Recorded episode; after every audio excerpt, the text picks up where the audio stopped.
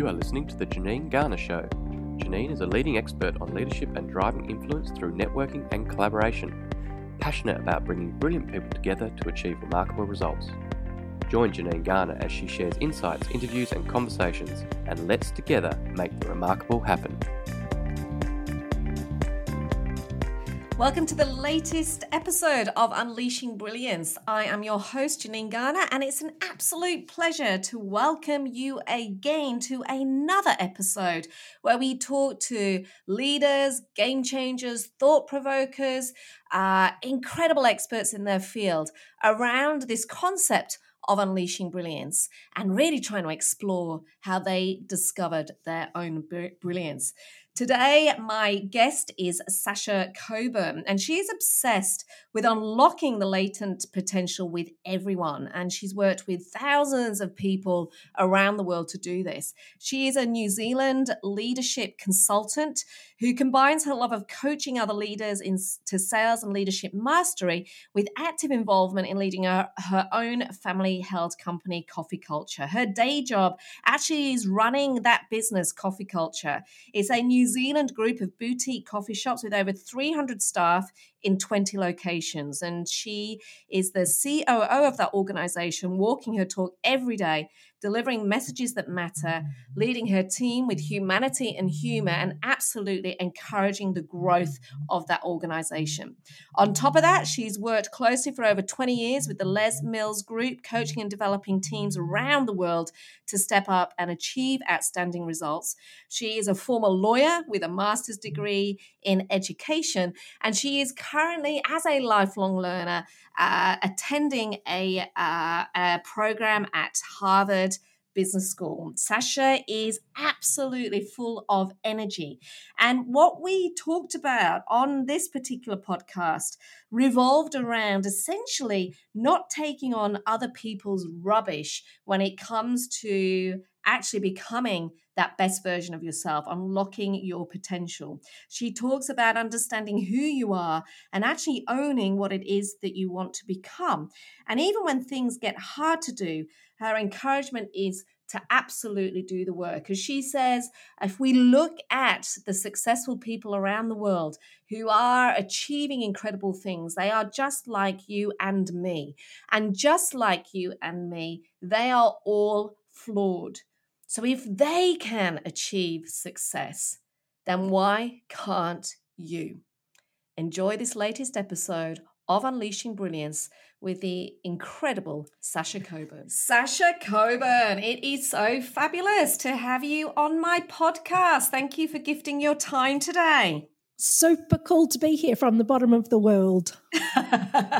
from one of the most beautiful parts of the world, from uh, from New Zealand. Um, now you're you have got such an incredible resume of, of experience as being a leader, um, as teaching leadership around this this concept of unlocking people's potential. But as I know, having known you and, and, read your story, that that stuff has developed over time. Mm. Can you can you remember a particular watershed moment that actually triggered the journey that you're on now, Sacha? I think I have always known that there was something in me that wanted to be of service to others. And I'm sure that must have been implanted uh, in my childhood, but I have very distinct memories of being outspoken at times when perhaps it was unwise. So I, rem- I remember when I was about seven years old calling out in class because I had the answer correct and I was trying to help everybody understand this concept. And I called out just out loud, shouted across the classroom to the teacher. And I was right, but I was also punished. I was, uh, you know, made to stay in after class because I had not put my hand up. And I remember very clearly from that young age knowing that uh, the right thing to do was always to speak up and always to speak out to help other people around uh, better understand. So I had that moment, and a very similar thing happened to me. I was at law school uh, at Otago, which is in the South Island of New Zealand, and we were studying a particular case. It would have been a classroom of about 200 people in it. And out of nowhere, I heard this voice uh, and it was a, a, woman's voice. She was challenging the lecturer, really giving him, uh, reading him the riot act about how wrong he was. And it wasn't until I was about a minute in that I really was conscious of the fact that it was my voice, that I was actually uh, calling out the lecturer uh, on that occasion. And afterwards, I went up to him and I, you know, and I apologized. I said, I think that was rude. And, and he really encouraged me saying, what you bring is important. And so for me, it's about always uh, honoring that desire to speak out, to be outspoken, but also to make sure what I was conscious of, even in that moment, was that I was speaking out in the service of others. I really wanted other people around me to understand. And um, yeah, those were two events that have really stood out in my memory. And so that concept of um, being brave enough to speak out and your um, very clear differentiation around it being in service to others what's what's the opposite then of speaking out and not being in service to others which which potentially isn't something that you're encouraging what's what's uh, the difference can you explain it a bit further well, I think it's about motivation, and I'm always careful about whether I'm assigning motivation to other people. But we've all been in meetings with people who love the sound of their own voice. And I always challenge myself in my thinking whenever I'm about to speak, particularly uh, because I'm a competent and capable speaker. So the risk is I want to talk all the time. I've always got so much to say. But I ask myself, what does the room need right now? Is this in service of the other people in the room? And that's my filter. And I'm not sure that everybody in the room is applying that same filter. I think we can all think of people in our teams, uh, in our environments that we come across who love the sound of their own voice. Uh, they love to repeat, they love to express their opinion in a way that doesn't necessarily uh, help anyone else. Mm. Mm. So tell us a little bit more about what it is that you you do. What's what is the the life of Sacha? What does Sacha do? Well, I, I feel really lucky that I have a kind of a multifaceted life, and in fact, one of the things that you'll know from your study of success is that so many people who are enormously successful are very single minded in their focus. So, one of my biggest challenges is that I'm not particularly single minded. Uh, I love the fact that I get to do a bunch of different things in my life. Uh, and one of my challenges that I've got to face, I'm, it's actually my birthday today. I'm 47 today. Oh, happy birthday. Thank you. So, every year when I have a birthday, I think about, okay, what's next for me? And at some point, I might decide to focus. And, and maybe that will uh, exponentially increase uh, the joy and challenge that I can bring to others others. But for now, I've got a multifaceted life. So one of the things I do is I work with my husband and we uh, own a family business. We own a bunch of coffee shops uh, in New Zealand and we franchise those throughout the country. And so that's essentially a full time job for me. I'm the COO there, and uh, we're really proud of what we do, partnering with other people uh, to bring great environments to communities. So that's kind of the the business side, the the coffee culture side. But along the way, ever since I, you know I was very young, I've always been involved in speaking and bringing messages that matter uh, to people. And probably in the last ten to fifteen years, I have a commercial model around that. So I speak, uh, keynote speak at conferences and events. So that's a kind of another aspect of, of what I do, really talking about things uh, around success, how to be personally and professionally successful, uh, what does authentic leadership look like. And an extension of that is I have a little side hustle. It's called The Company You Keep. And together with another woman, we run leadership development programs just two or three times a year. It's a very kind of specialist and simple offering. And we're really challenging people to get real about what it takes to be a leader, to do the deep work of understanding what motivates them, what makes them tick, so they can be more powerful in their personal and professional leadership. And what makes you tick, Sacha? What what makes you you you put in your uh, your bio that you're a pracademic? I love that. Uh, can you can you explain to our listeners what you mean by pracademic? Yeah. And also, what what is it that makes you tick? What keeps you going? So the pracademia thing, this is this idea. I've always been a lifelong learner. So when I left school, I uh, went to law school. I've got a master's degree in uh, education. I was lucky enough uh, two years ago to win a Prime Minister's Business Scholarship to go to Harvard. Uh, so I'm currently enrolled at Harvard Business School. So I've always had this fascination with learning and I want to be evidence based in everything that I do. So research fascinates me. I'm a magnet for new ideas. But what I find in academia uh, often is there's lots of great ideas without the practical application. So it's a big so what. So you read this new theory and it's like, so what? So my challenge with Pracademia is to say, how do I bring what I learn and make it real? And make it real for the 19 year olds who work in our coffee shops and are learning how to make great coffee and also make it real for the C suite leaders that I am working with and coaching in terms of their speakership and their leadership. So, Pracademia kind of bridges that gap between the theory and what actually works uh, in practice. And if I think about what makes me tick, uh, I'm very curious. So I mm-hmm. love mm. I love learning. And one of the things that I that I know I come across as to people in my social group, I come across as a real know-all. like I, I know so much about so many things. But in actual fact, I feel daily like I know nothing about anything because I'm always asking questions. So I, I, don't have any pride or ego attached to what it is that I do. So I'm super comfortable saying, wow, I did not know that. Please tell me, teach me. Help me understand that.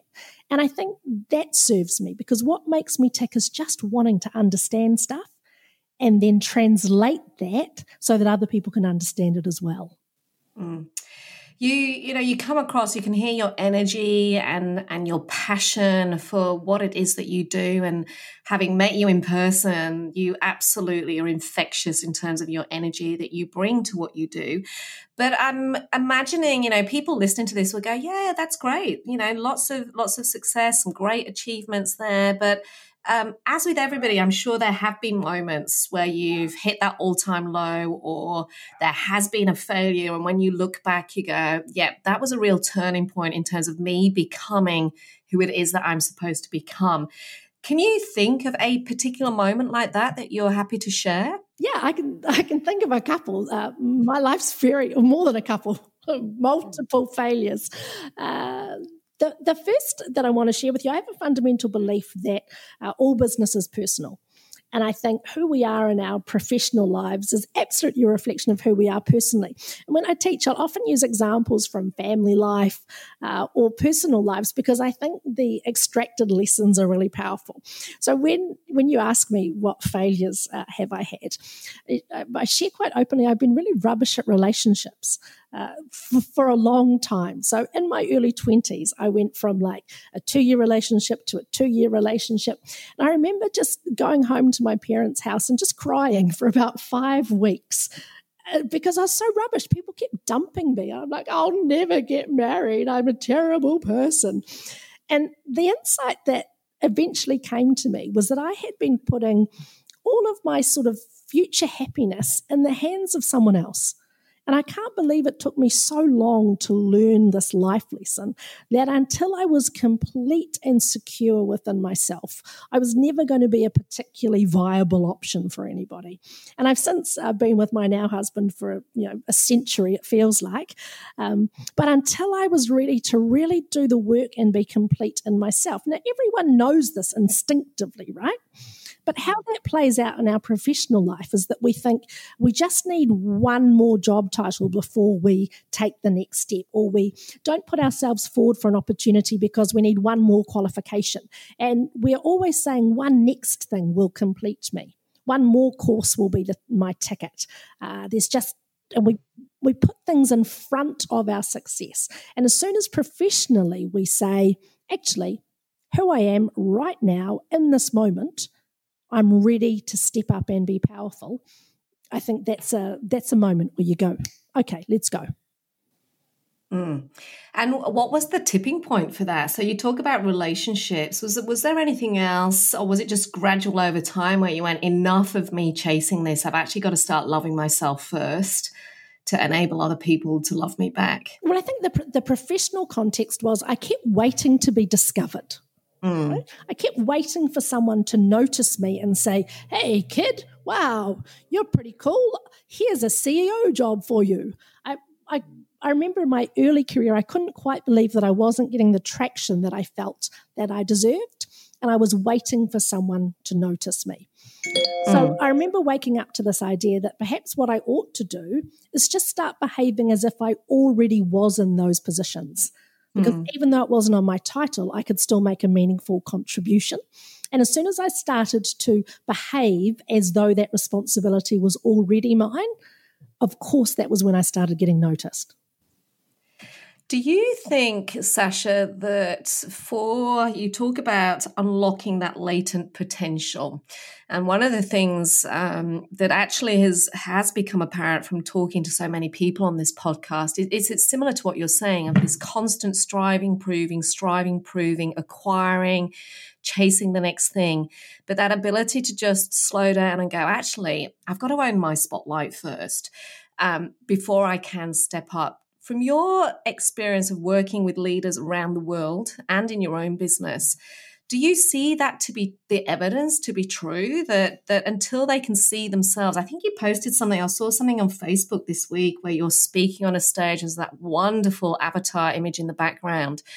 Um, and i think you were talking about this concept of own yourself first to enable you to create the impact. Can you share your thoughts on that yeah, I think it's really important that people understand who they are and what they want to bring. So for me, the deep work was about saying, who am I? And how do I make sure the very best of me turns up to every situation? So I, I spent some time thinking, who are you? What do you want to be known for? And this was quite separate to title. So I developed this personal mantra.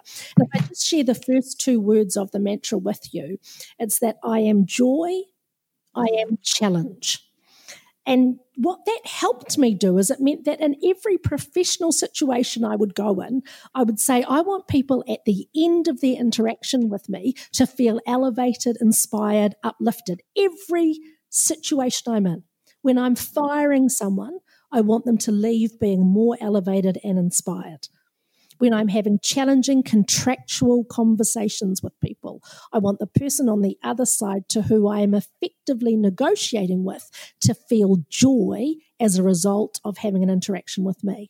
But the second word is challenge. So I'm also okay if people walk away feeling a little bit uncomfortable. I mm. see it as part of my role to challenge. So as soon as I got clear about what I'm here for and who I am, it actually set me free from a bunch of other things that I was trying to be that were perhaps a little bit inauthentic. They're not my it's not my key calling to be those other things. I don't need to be the calm person in the room. And at times I've thought, yes, be more calm. I have a, one of my favorite things is my mum now. My mum is one of my best friends. And uh, from time to time, I will be at her house before I leave for a meeting or before I go to a speaking gig. She'll often say to me, Oh, Sash, just just a bit of advice. Remember, I'm turned 47 today, but never, never too old for mum to be giving me some advice as I leave the house. And she said, Sash, in the meeting, just try not to say too much. Try not to overpower other people. And I'm like, man, she knows me so well, and yet she is not seeing me in my magnificence because in my magnificence, I am joy and I am challenge. And damn straight, that means I'm talking. Mm, I love it. What do you think gets in people's way, other people's way? Because this essentially is this podcast is all about unleashing brilliance, uh, becoming more of who you are, and and bringing the impact that you you want to make. From your perspective, what do you see as getting in the way? Uh, first of all, I think let's look at yourself. What got in your way of doing that? And then, secondly, what do you see in other people that gets in their way? I think there's two things. That I want to answer the question in two parts. First of all, I think the single biggest fear for all of us is that we care what people think. And we let that get in the way of just about everything. So we say, Who am I to step up and do this? And we translate that to mean if I do this, other people will look badly upon me. Other people will judge me. And when I really started to turbocharge in my career was when I stopped caring what other people think. When it was not their permission or approval uh, that I was seeking. And the second aspect to that is to not read signs out there as being messages from the universe. Or if you are going to see things that happen to you as being messages from the universe, to learn to process them in a way that serves your goal. Let me give you an example. One of the very worst things that ever happened in my career was I was invited to speak at a conference in Sweden. Now, I don't know how expert you are at geography, but Sweden is a long way away from New Zealand. So it cost a lot for this company to fly me to Sweden. They had to pay for my time. It takes about seven days to get there so once I got to Sweden, I did everything right. I had my uh, Whitney Houston in my headphones as I was walking to the venue. I'd done a little bit of preparation. I mean, I'd done enough preparation. I'm a, you know, I'm a world class, fantastic, famous speaker. How much preparation do you need to do, right? So I got up and I spoke in Sweden, and about five thousand people were there, and nobody listened. So literally, the crowd spoke while I was speaking. So it was the most horrendous experience. It's what I what I imagined drowning to be like. I felt like I was just drowning on stage, and every time I opened my mouth to get some air, just more water was gushing in and up my nostrils. I was terrible, absolute dismal failure. On the plane ride home, I remember thinking, some people would see this as a message from the universe to give up, to go home, to never speak in public again. How will you ever come back from this terrible experience? But I know that what I said to myself was there is a message in here from the universe, and the message is get off your arrogant high horse and do more preparation. Mm. So take the learning is to say if the universe is telling you something, take a message and meaning from it that serves you, not one that cuts you off, it would have been so easy just to retreat at that point. And I'm like, this will not beat me because remember, I no longer care what people think. I'm sure people listen to this are going, yes, yes, yes, yes, yes, Sacha, I've got to stop caring what people think. But it's so much harder, right? It's it's hard to step into that space. And I think, I mean, a couple of conversations I've had with people, you know, their response has been, but isn't that a little bit selfish to and arrogant to not care what other people think? What's your response to that?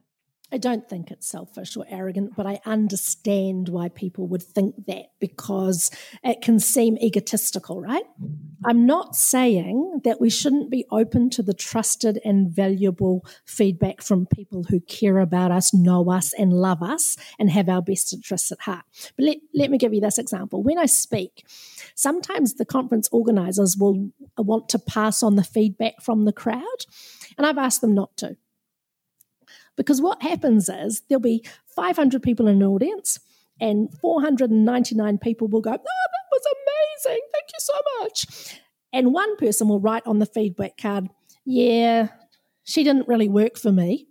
Mm. And human nature is, I don't go to bed that night going, wow, 499 people have had a really positive experience. I've brought joy and challenge. I go to bed at night scanning my mental picture of the audience, trying to work out which bastard gave me that shitty piece of feedback. That's the way our brain. That's the way our brains are wired, right? So, so partly when you say I'm not going to care what people think, there can be an arrogance that says, actually, I want to get feedback from people who have experience and who are experts. But also, it's about saying when people, when we're caring about what people think, they are bringing all their own shit to the party, right? Mm. So, why would I want to take that on? Why would I want to take on what's going on for them? And you know, the classic thing where we say, you know, we worry about what people think about us, and most people aren't thinking about us. They're thinking mm. about themselves. So there, I think there are some tools that that we can apply in our lives to say, how do we stop the fear of what other people think getting in?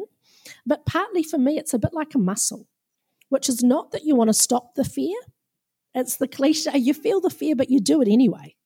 Mm. And the more you exercise this process, which says, although I am afraid, I continue. Mm. Although I am afraid, I continue. I get knocked down, I get back up. And the more you do that, the more that just becomes your habit and way of operating. Mm. So, who has been the most influential person in your life?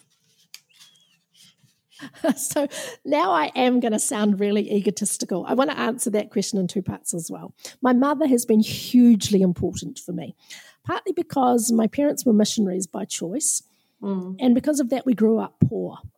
So, although my mother was uh, a teacher, a trained teacher, she stopped work for a period of time and uh, would take on whatever part time work she could so that I could uh, have piano lessons and so I could continue to do ballet.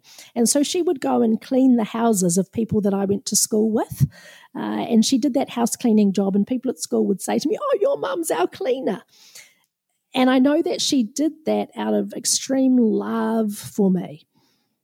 And the influence of that in my life has been huge because the opportunity that that afforded me uh, was immense. And so the influence that says, even when this is hard, I will do the work. And I've taken that from my mum.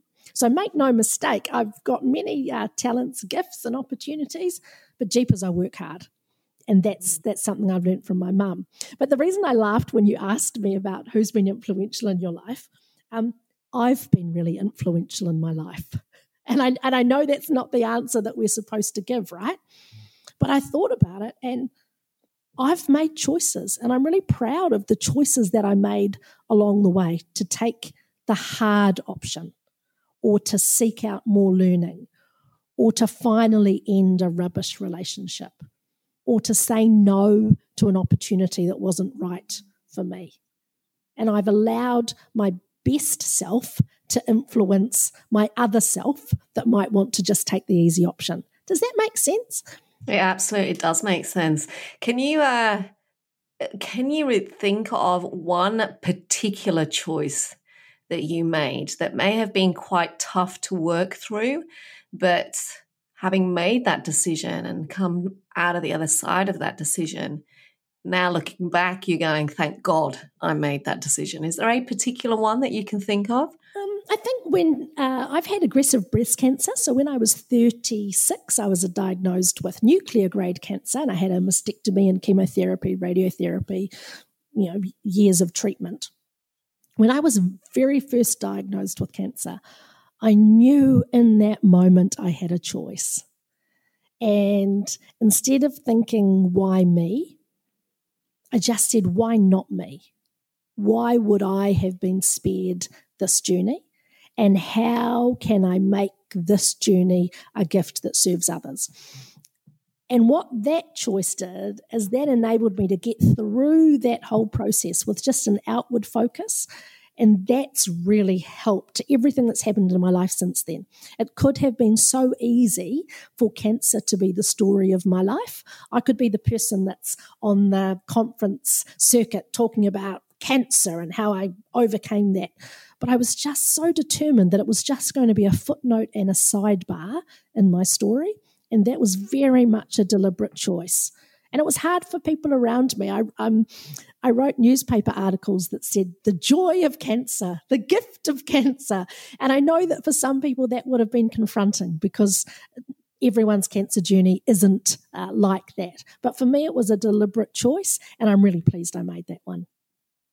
Oh, thank you for sharing sharing that story. Um, because I think yeah, that that whole concept of of choice. I was asked yesterday about what gets in the way of of people stepping forward, and I truly believe it's ourselves. Uh, we get in our own way, and whether it's you know as you've talked about because we're worrying about other people, or whether it's actually the voices in our head we're listening to, um, that choice to go enough I'm going to take control is is is so so important. So thanks thanks for for sharing that.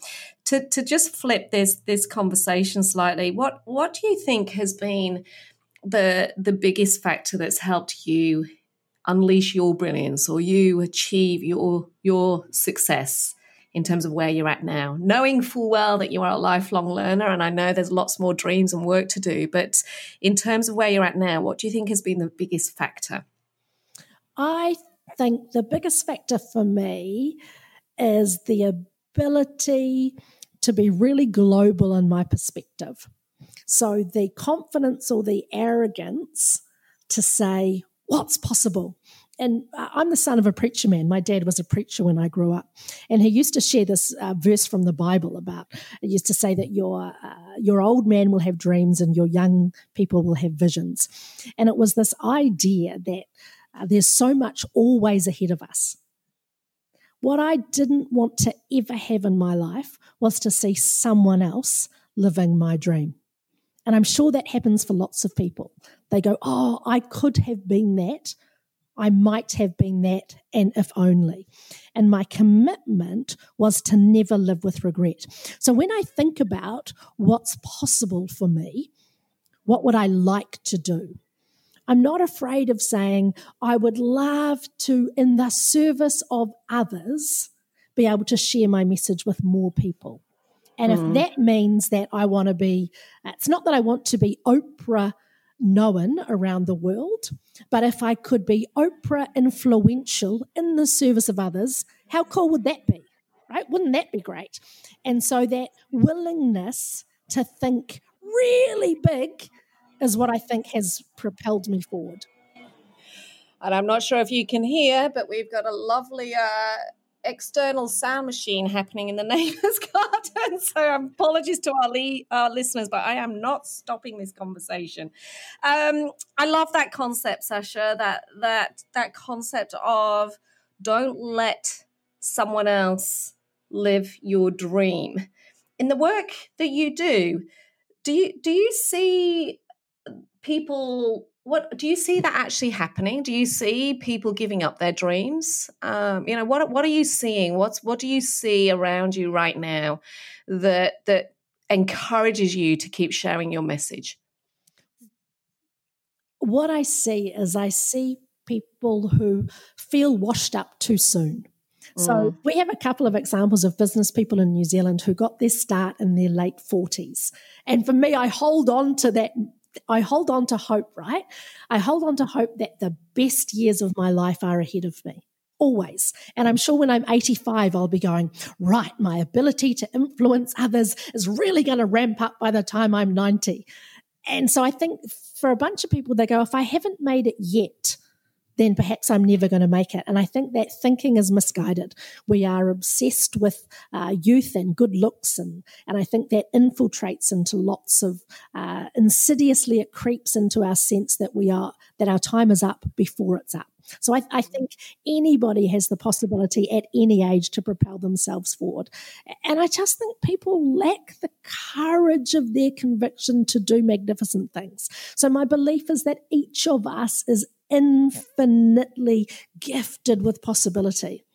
But we're just scared to see what that might look like. So I know for myself, I'm like, well, if I'm meant to have a TV channel that goes all around the world, what would that mean? And it feels scary. And so we go, you know what? Um, I'll, I'll just keep running some little coffee shops in New Zealand right? So mm. we, we kind of contract our own thinking. And, and, i and i see that. I see that when i uh, mentor other business people and i say you know what's your big hairy audacious goal? What are you looking for? And they go well i've got one shop now and i'd like to have two. Oh, my soul kind of sinks. I'm like yeah great small steps but why not 200 somebody's mm. going to have 200 why not you? Why not mm. you and, and this may sound terrible and i don't care men are mediocre and they're in positions of responsibility, and I want to burn that whole system down. I don't mean all men, obviously, but they don't seem to doubt themselves in the same way sometimes that women do. Mm. So I just want to encourage people to have a crack, man, have a crack. The more people that I meet who are influential in business and are influential in politics and that are making a difference, so many of them are wonderful, but they're just flawed human beings like you and me. And so when you realize that people are doing great things, but they're just people like you and me, it expands your sense of what's possible. You and me could rule the world. That's mm. what's possible. And so, in the context of unleashing brilliance, what what does that mean to you? If you, uh, you know, had to say to our listeners, this this is what I believe you unleashing brilliance is all about. What would be your message to them? My message would be to do the work to discover what it is that makes you tick and then seek to be that person day in, day out as a matter of habit, that in every situation you find yourself in, you require it of yourself to bring your best to that situation because brilliance in the small moments will create opportunities for you to be brilliant on a much bigger and much wider scale. Oh, I love that. Now, if I could get your mom to join us on this podcast right now, what would you say to her? I would say, Mum, thank you. Thank you so much for all the things that you did for me. But you were wrong about me being quiet. When I when I leave the house, your advice to me should have been say more, take up more time. Mm. Love that. Love that. So, Sacha, to, to wrap this up, um, what would you like to be remembered for? I would love people to say about me, she was not afraid to speak out. She was not afraid to say the thing that needed to be said. And she saw me. She saw the potential in me and she challenged me to step up. Mm, love it, Sacha. I could talk to you forever. Thank you for speaking up and for speaking out and for encouraging so many other people to unlock their potential and also to live and breathe what you encourage so many others to do through your own business in terms of those those coffee shops, the people working in them, and the belief that I know you instill in people in all the work that you do. Um, it's been an absolute pleasure to have you on the show today. Thanks, Janine. We hope you enjoyed listening to the Janine Garner Show. To follow her blog, purchase her books, or find out more, visit her website, janinegarner.com.au. Brilliant people, extraordinary results.